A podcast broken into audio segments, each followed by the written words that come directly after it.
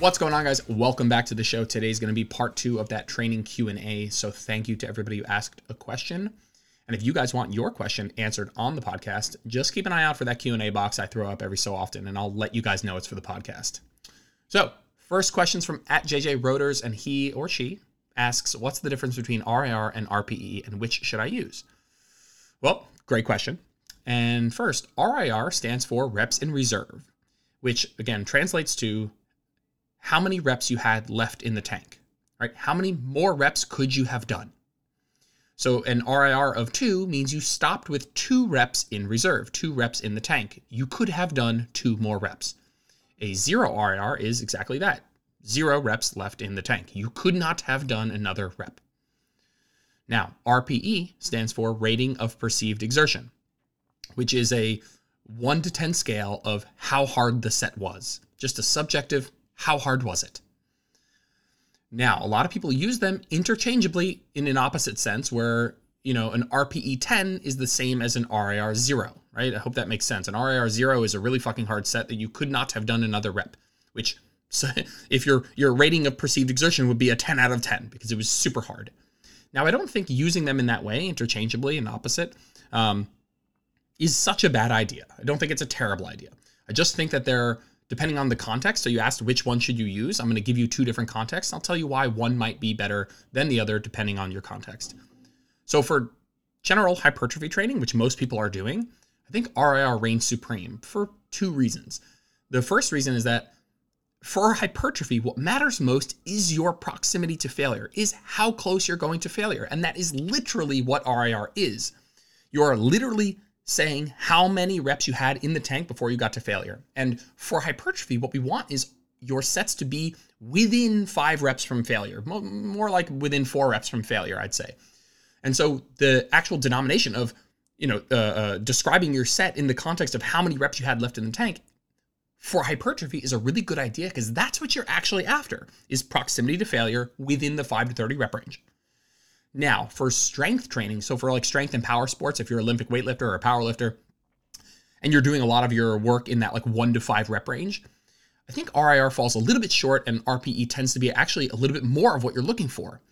So if you're doing like a really heavy set of three, man, it doesn't, it's not always the case that if the set was really hard, that you couldn't have done another rep. So if you're doing a really heavy set of three, and you call it uh, an, an RPE 8, that does not mean that you can translate that to an RIR 2, and that means that you could have done two more reps. Sometimes you do a heavy set of three, and you absolutely could not have done another rep, but it still wasn't an RPE 10 because it moved, you know, pretty well. It wasn't super hard. And so I think when you're working in those lower rep ranges, the subjective feeling of how hard it was, like how did the weight feel, how heavy was it, how difficult was it is actually more useful than the description of how many more reps you could have done. What if you're doing a, a one rep max? What if you're doing 95% of your 1RM? You probably can't do two reps of that. And so is it always an RPE 10? No, it, it, it could be an RPE 8, you know? Um, I think, of course, there's a, bl- a little bit of that blurred line. Sometimes you could. Sometimes it's going to be totally fine if you're using RIR. But I think for strength and power sports, when you're working in those lower rep ranges, the, the subjective feeling of how hard something was man how heavy was that? How heavy did that feel? How did the how fast was the bar moving right? How fast did you get it off the ground? Like subjectively how hard was it? I think that that actually tends to be more important the lower your reps go and the more um, you're looking for strength and power than it is or than how many reps you had left in the tank is for hypertrophy. I think that it becomes more important for hypertrophy in those higher rep ranges because what you are looking for literally is proximity to failure. And for strength, man, when you're working in those lower rep ranges, sometimes you don't have another rep in the tank, but that doesn't mean it's an RPE 10. And so using them interchangeably is can get a little messy at the extremes there. Um, so I think for most strength and power athletes, using an RPE scale is probably more of what you're looking for. And then for everybody else who's doing more general hypertrophy, I think reps in reserve is probably your better bet. Your your uh, it's it's the right description of the set for you. Cool. Next question's from Celia Kim. Celia Kim. Yes. And she asks, seeing progress decreasing over the last few months. I took a deload. Should I take another? Man, I don't know. uh, I think you did a good. It was a good idea for you to take a deload. take some time off is a good. Uh, it probably would have been my advice if you said, you know, seeing progress decreasing over the last few months. What should I do? I would have said take a deload. Um, but man, if you took a deload, I would give it a go. I would I would start again. I don't think taking another week off is necessarily what you have to do. However, taking uh, back-to-back weeks, something that we would call an active rest phase, is probably a good idea to do once a year if you're somebody who trains really consistently hard, you know, across the board, across the year. Even if you're deloading regularly, I think, man, once a year, uh, taking two weeks out of the gym can be a really, really good idea physiologically. It's really good for your connective tissue and your joints. And so I d- I don't think that that's off the table here. But I think what is more likely where my head goes is how you're structuring your mesocycle coming out of a deload. And if you're seeing progress decreasing over the last few months, well, first, even before the, the construction of your mesocycle, I would say, man, what are your calories like? Are you in a deficit? What are your carbohydrates like? Are they super low? Does your sleep suck? Is your training intensity super fucking high or is it super fucking low? So first, if you're in if you're in a deficit, get out of a deficit. Uh, if your goal is to see progress in the gym, get out of a deficit. Um, also, I think having more than a low carbohydrate diet, and I'm not even shitting on low carbohydrate diets. I think you can absolutely make progress with a low carbohydrate diet. But if somebody's coming to me and they've seen their progress stall or decrease, and I see that they've you know recently switched to a low carbohydrate diet, or they're not just they're just not getting as many carbs as they used to, that will be something that we talk about. So check on your carbs and see how that is. Also, sleep. Man, sleep is the bottleneck for most people. Adaptations those adaptations don't happen in the gym. They happen the other, you know, 23 hours of the day, including the hours you're asleep. Um, and so check on your sleep, man. If you're not getting more than six hours, then you have no business expecting uh, uh, progress in the gym. Cool. So again, you might be fine. I think a deload week was a great idea, and I think the idea, the the best thing for you to do is check on your calories, your carbs, and your sleep, and then look at the construction of your mesocycle. So start your next block with slightly less volume than you normally do, right? Don't go ham in that first week. So start with less volume, which means less sets. If you're doing normally, I don't know, you know, uh, uh, 12 to 15 sets per muscle group per week, man, start at like eight and keep uh, somewhere between one and three reps in reserve on that first week. So you're doing a little bit less volume, less sets, and a little bit less relative intensity, a little bit more reps in reserve. The thing is, when you're coming out of a deload, you have this like microcosm of being a newbie again. You're slightly resensitized to the training stimulus. It's like, again, it's like a micro version of newbie gains. And if it was your first day in the gym, you wouldn't, like first day ever, you wouldn't do nearly as much or or go nearly as close to failure because you know that as a newbie you get really easy gains. So I want you to keep that same mentality coming out coming out of a deload and saying, "Man, I can get, you know, a week of newbie gains, so to speak. I can get a week of easy gains without putting in a fuck ton of work." Now, eventually, because of that repeated bout effect, you'll eventually need to do more.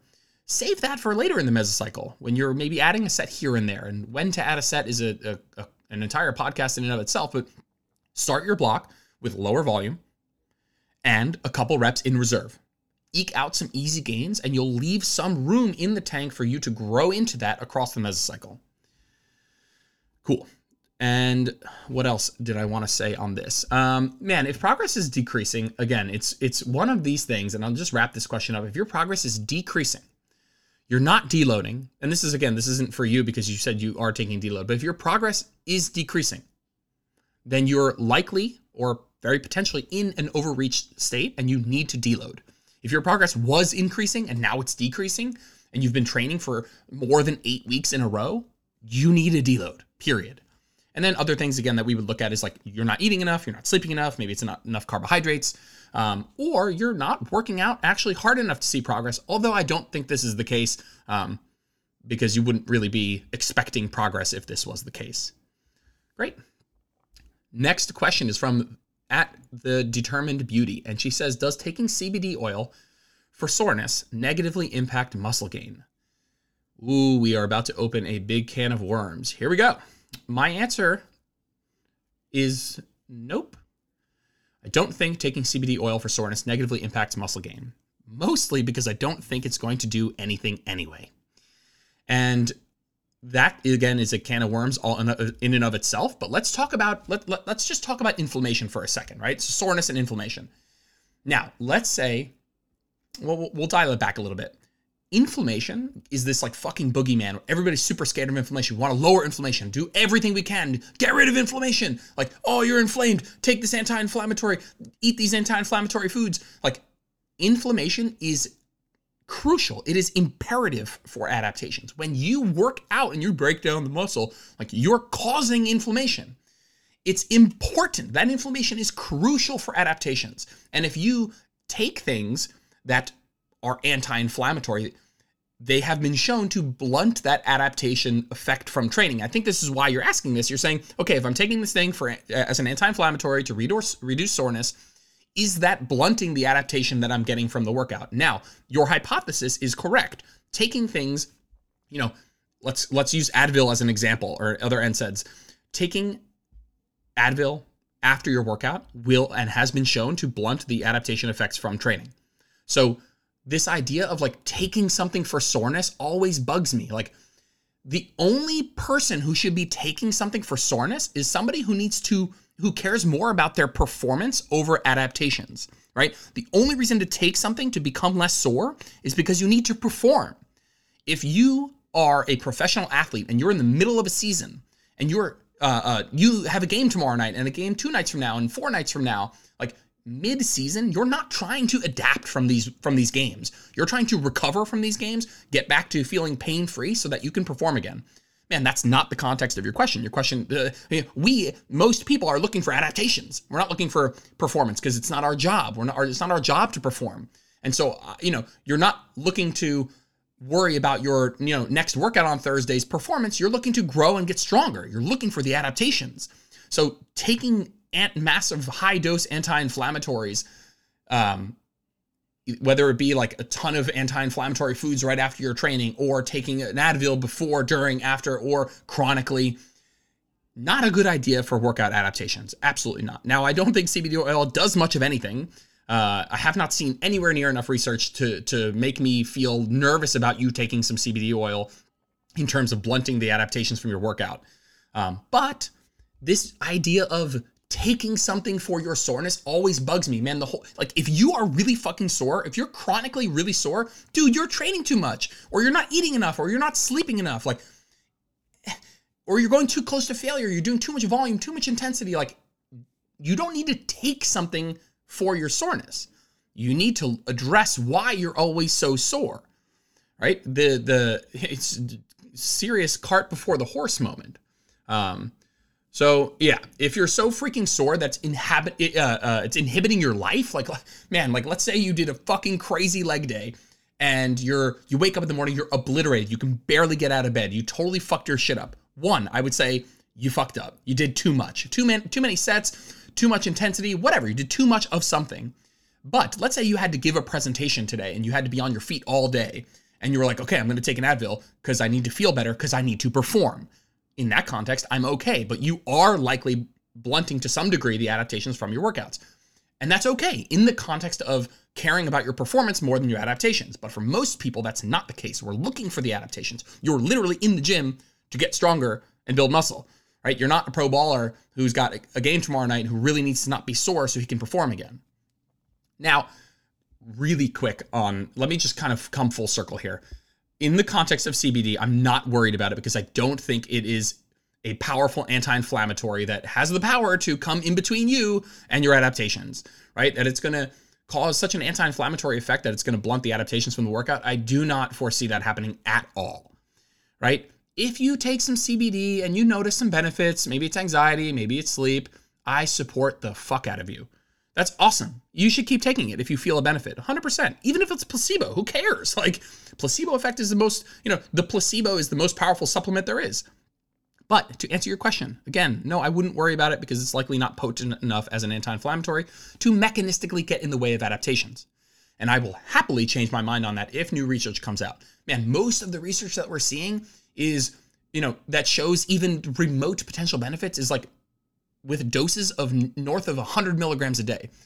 I've been in the CBD world. I've thought, you know, I've, I've gone deep into the CBD craze, and most of the CBD people are taking is in like that 5 to 50 milligrams per day. Because it just gets really fucking expensive north of that. But then you dive into the research and you see some of these studies are like 300 milligrams of CBD per day. And you're like, you're, you're taking your fucking five milligram gummy that you got at 7 Eleven and you think, oh, yeah, I'm going to get all this benefit. Like, just very unlikely the case. Now, again, if you feel good taking it, if you feel subjectively like it's helping, go nuts. I totally support you. But I wouldn't worry about it blunting the adaptations. I definitely wouldn't worry about it. And again, I suppose a, a side note is like, man, taking something for soreness is a, a massive cart before the horse moment unless you really need to perform. Cool. Next question. What time are we on? 15 minutes here.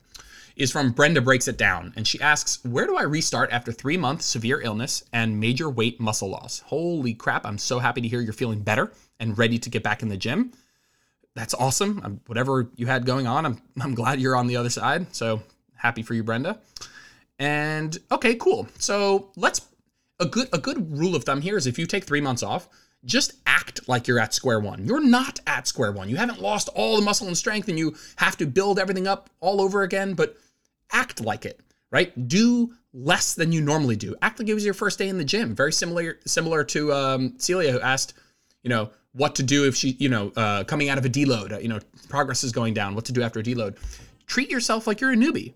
Do less sets than you normally do. If you normally do three to four sets of everything, start with one to two. Keep at least two reps in the tank on everything. Focus on your technique first and remind yourself you don't need much to grow right now. If you're coming off three months of your illness, you are very resensitized to the training stimulus, and just doing a little bit will cause a lot of growth. Like, the only way to fuck this up is to overdo it. You can really only mess this up by doing too much too fast and being obliterated soreness and having, you know, it taking four weeks for you to kind of get back to feeling remotely okay after your workouts because you, you know you went ham coming right out of the gate here. I've said go ham twice in this podcast, and I don't think ever in my life life I've said that. So that's weird. That's like podcast life. All of a sudden words come out. Um, yeah, man, treat yourself like you're a newbie. Treat yourself like it's day one. Now it's not day one, right? Uh, regaining muscle that you once had is exponentially easier than gaining it the first time. Muscle memory is a real thing, especially only you know after three months. If we're talking about muscle memory from five, ten years ago, there's still some research that says some of those like myonuclei are going to stick around. Um, but we're only talking about three months here, and we're probably talking about uh, uh, in the context of, of of probably eating you know pretty low calorie. Uh, you probably weren't eating like at your high end of maintenance, or God forbid, you probably weren't in a surplus. Like that just tends, like you said, you had major, major weight loss. Like you're severely ill. Um, you probably were not eating a lot. So in the context of all of a sudden giving your body more calories, and for the first time in three months getting back in the gym and getting that training stimulus, man, you don't need to do much. You should go into it saying, "Hey, when in doubt, do less. I can always do more next week." I mean, that needs to be the ethos that you attack this with. Like, do less whatever you think, like whatever you're torn between this and that, like do less. If you're torn between two sets and one set, do one set. Guess what? You can do two sets next time. The worst thing that can happen is you go in there, you go, you do four sets, you're super psyched to be back in the gym, and you fuck your shit up and you're sore for two weeks, which, you know, at some point, a certain level of soreness severity actually interrupts or interferes with the adaptation process. If you are so fucking sore that you can't sit on the toilet, that you can't move around without like having, I'm talking about that soreness that is deep, that hurts like a motherfucker. Man, that soreness is actually counterproductive. You want to think of like your body only has so many resources to uh, allocate to certain things. And if your body's allocating a lot of those, the, the resources that it would have allocated towards adaptation, it's now allocating them towards this crazy recovery situation where you're you can't even fucking walk. So you you know listen I I don't want to go too much on a, on a soreness tangent, but if you are a sore 10 out of 10, that's probably suboptimal. Um, it's probably, you know, causing your body to, to use too much of its resources towards recovering. That takes away from some of the resources that would normally be uh, uh, pushing adaptations. So err on the side of doing less, couple less sets, maybe one to two sets of everything. You can even decrease frequency. You can, if you normally train three or four or, five, or four or five times a week, start with three one to two sets on everything, two to three reps on the tank. Technique first. Remind yourself you don't need much to grow, right? Gaining muscle, regaining muscle that you once had is exponentially easier. And you can always do more next week. And last two things would probably be obviously don't eat in a deficit, right? So either eat at maintenance or a surplus, depending on what you want. I would I would be okay with either, depending on how good you feel. If you're just coming out of the of being sick, maintenance might be my knee jerk reaction. But if you're looking to rebuild muscle as quickly as possible, a surplus is your best bet. Eat enough protein and remind yourself you're so resensitized to the training stimulus, you don't need to do that much. Cool. Next question's from Kelsey J. Fit, and she asks Should your deload always be one week? What if you do a push pull leg split? Now, let's get a couple of terminology or uh, some terminology out of the way. A microcycle. So your deload should always be one microcycle. But what the fuck is a microcycle? A microcycle is one round through your workouts. So if you're doing an upper lower split, where you do upper lower upper lower in one week across seven days, you train four times. One microcycle is one round through those workouts. So your deload should always be one round through your workouts. Now, one round of your workouts in regular life is a week. Like people don't plan their workouts on like a nine day microcycle where you train five days across nine days and then that rotates every week. It's just super fucking messy. I mean, there's not a person listening to this that is doing that. You're all training. When I ask you what your split is, you're going to tell me it in the in the context of a week. You're going to say, "Oh, I train Monday, Wednesday, Friday in a week." Right? Or I train upper lower over the course of the week. So a deload practically is going to be one week of training. Now, a mesocycle is four to eight microcycles, which again is four to eight weeks, four to eight rounds through your training. A macrocycle is something like three to five mesocycles. So you have a microcycle, which is a week, a mesocycle, which is, you know, four to eight microcycles or four to eight weeks. And then you have a macrocycle, which is three to five mesocycles. So some basic terminology there. Now, again, yes, the answer is your uh, uh, your deload should always be one microcycle, which practically means one week. If you're doing push pull legs off push pull legs, your deload should go through your push pull legs off push pull legs. However much time you spend going through the your cycle of training, that's how long you should spend in a deload. Um, yeah. Anything else on that, man? if you guys aren't familiar with what a deload is, go back and listen to one of my earliest podcasts. I think it's the third episode or the fifth episode. Um, basically, it's I think it's called "Why You What is a Deload and Why You Need Them." Um, tell you everything you need to know: how to deload, how often to deload, what to do during your deload. It's all in there. So go listen to that episode if you have no idea what I just said. Next question is from Coffee and a View, and I think it's a she. I think she asks, "Can I do strength training only?" And no cardio when I'm in a deficit. I'm still getting 8 to 10k steps daily. Abso-fucking-lutely. You do not need to do intentional cardio to lose fat. You just need to be in a deficit. So if you are in fact in a deficit, in the context of the question, you're like, uh, do no cardio when I'm in a deficit. So if you are in fact in a deficit, you are already doing exactly what you need to be doing. Doing intentional cardio, like what is the point of, of steps? What is the point of intentional cardio? in the context of fat loss, the point is to burn calories. Like, yes, we're not counting how many calories are burned, and I've talked about that in other podcasts. That's not the focus shouldn't be the numerical value of how many calories you're burning. But man, the point of getting steps, yes, independently, it's good for recovery, it's good for overall health, it's good for cardiovascular system. But in the context of very simplicity in a reductionist way, what's the point of it in in in the context of fat loss? It's to burn calories.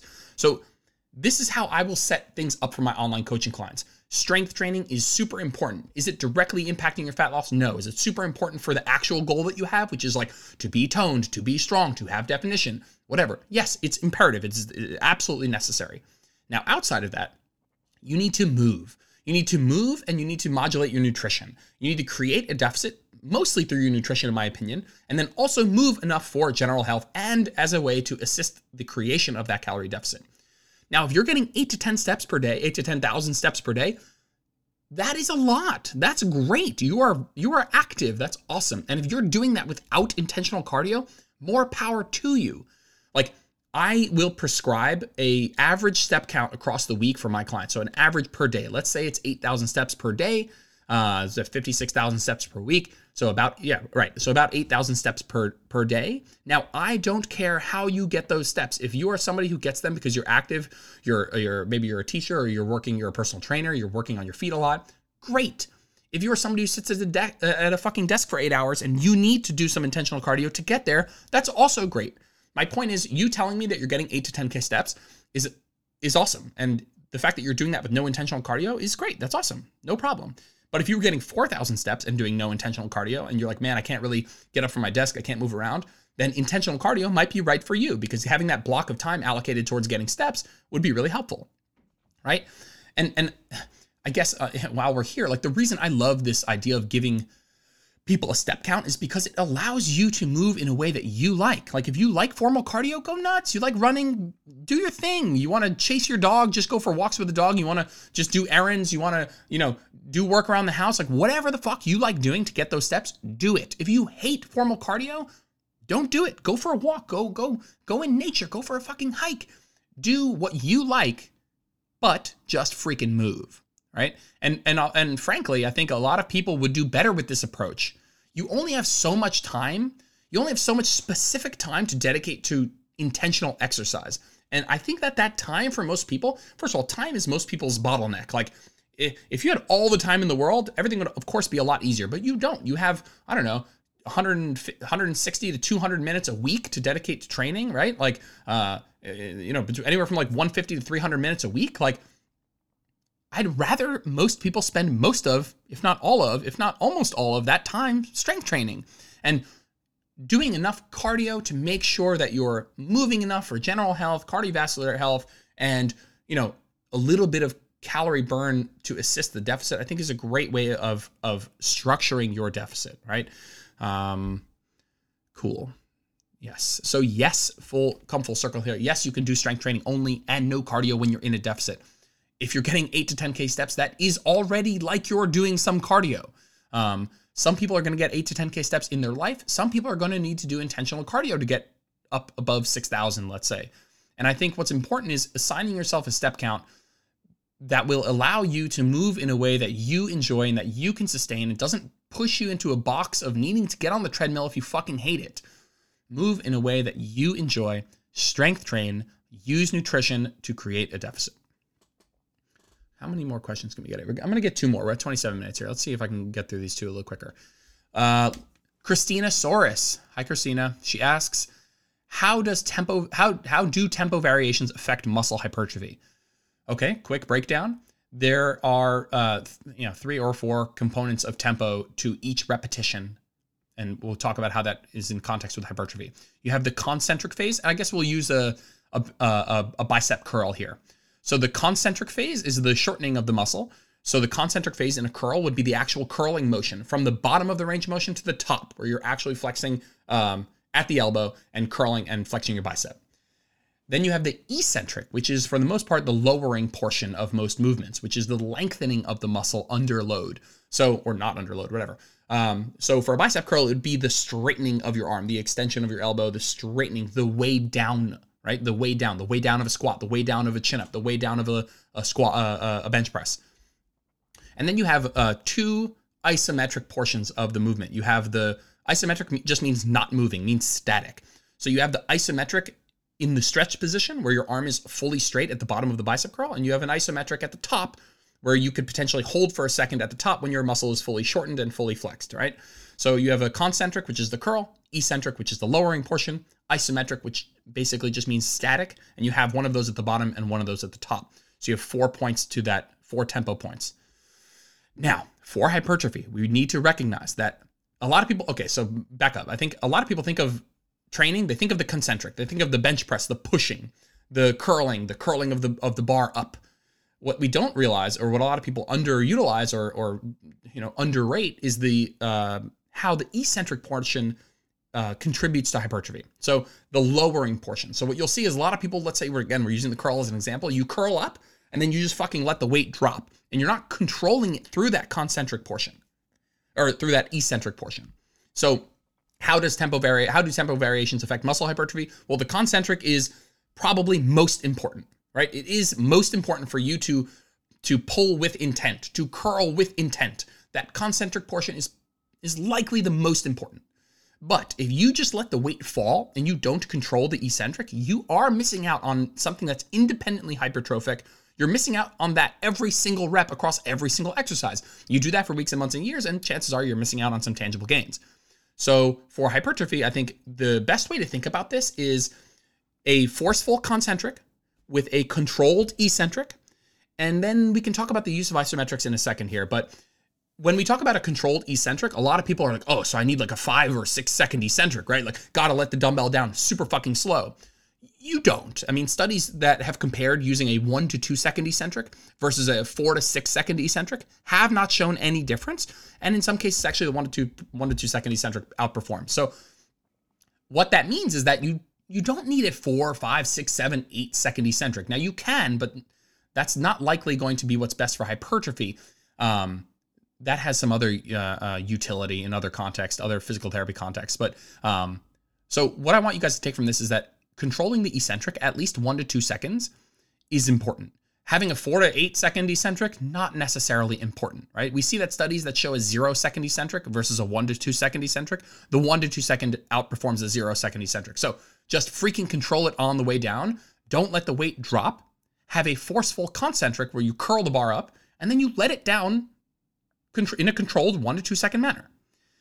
Now, the as for the isometrics, man, they can be relevant, but they're not potent in terms of hypertrophic benefits. Like holding the the dumbbell curl at the top in that flexed position where you're flexing your bicep, not a huge contributor to to hypertrophy. Where I would say that isometrics play the biggest uh, uh, part is forcing you to actually do full range of motion and increasing potentially that mind muscle connection. So when you have somebody doing like an isometric hold on a, let's say like a lat pull down, say you're doing a lat pull down and you're having trouble feeling the, the lat pull down in your lats, one of the best things you can do is have an isometric hold at the bottom of the rep.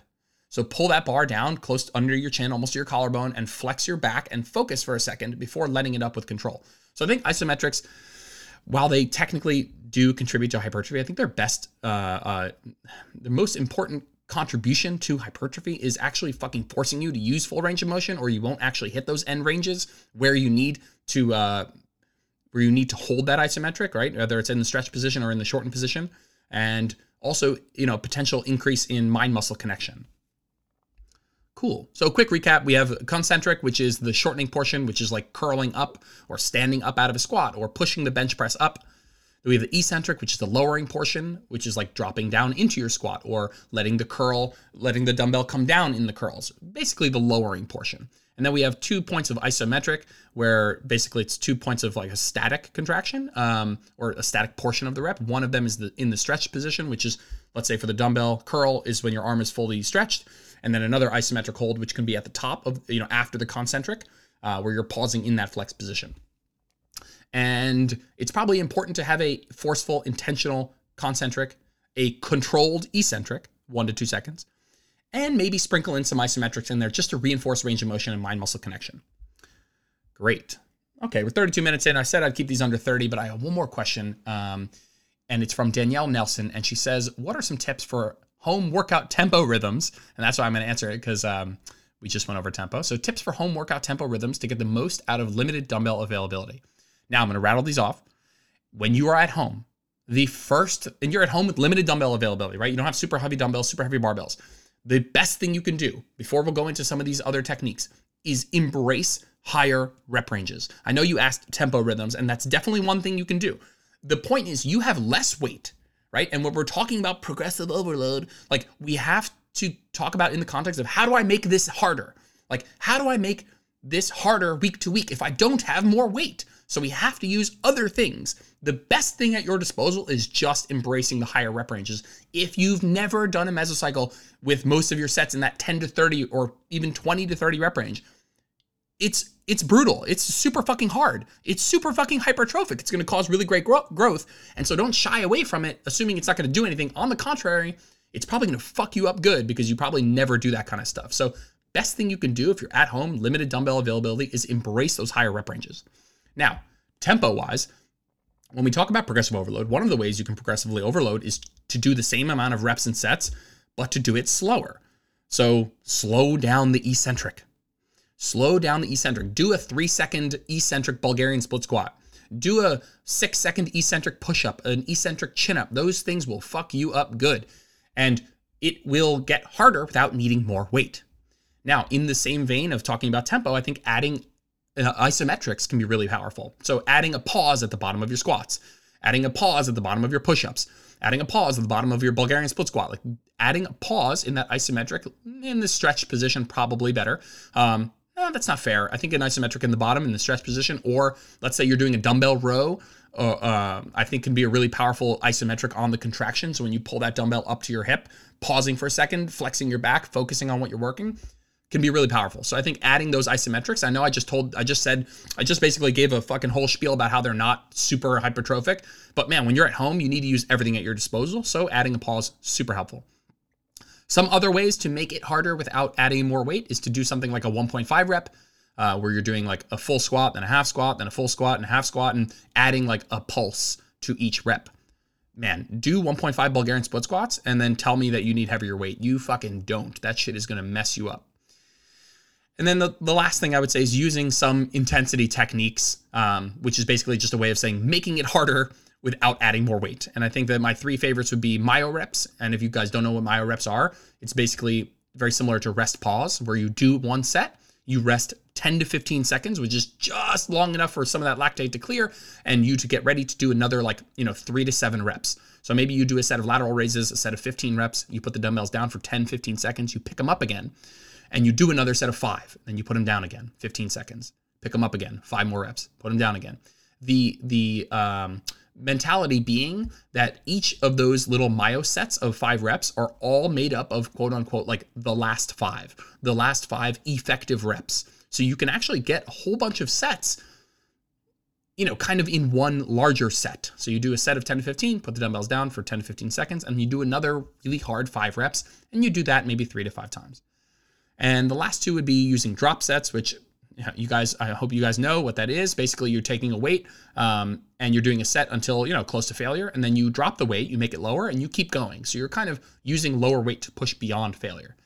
And then obviously the use of supersets, whether it's an agonist superset, which is probably more like a pre-exhaust, where you're you're doing two exercises that work the same muscle group, but likely more practically and potentially more effective using antagonist supersets where you're working two opposing muscle groups, like a push and a pull, you know, a, a push-up and a row, or a overhead press and a chin-up, or a yeah for legs. Yeah, you guys, if you've heard my my previous podcast, you know I'm the saltiest person about leg day supersets, but again, obviously it works the same. And you can also, even if it's not antagonist, an upper and a lower yeah, they're not antagonists muscle groups, you know, doing a squat and a lateral raise, but they are two muscle groups that won't interfere. So I think that that can be another way where you can make the most of having less weight at home. All right, guys, I broke my promise, went over, but I wanted to get the rest of these questions answered. So thank you all for listening. Love this Q&A. Definitely going to do more of these with have, that have like a singular focus. So this was super fun to do training. Probably going to do nutrition or coaching or business business next time. Thanks for listening, guys. See you in the next episode. Thanks for tuning in to this episode of Where Optimal Meets Practical. If you enjoyed it, if you found value, do me a favor and take a screenshot of your phone and post it to your social media. If you do, tag me so I can say thanks. If you ever want to get in touch with me, you can reach me at Jordan Lips Fitness on Instagram, or you can email me, jordanlips at jordanlipsfitness.com, or check out the website, jordanlipsfitness.com. I'd love to chat. Have a great day.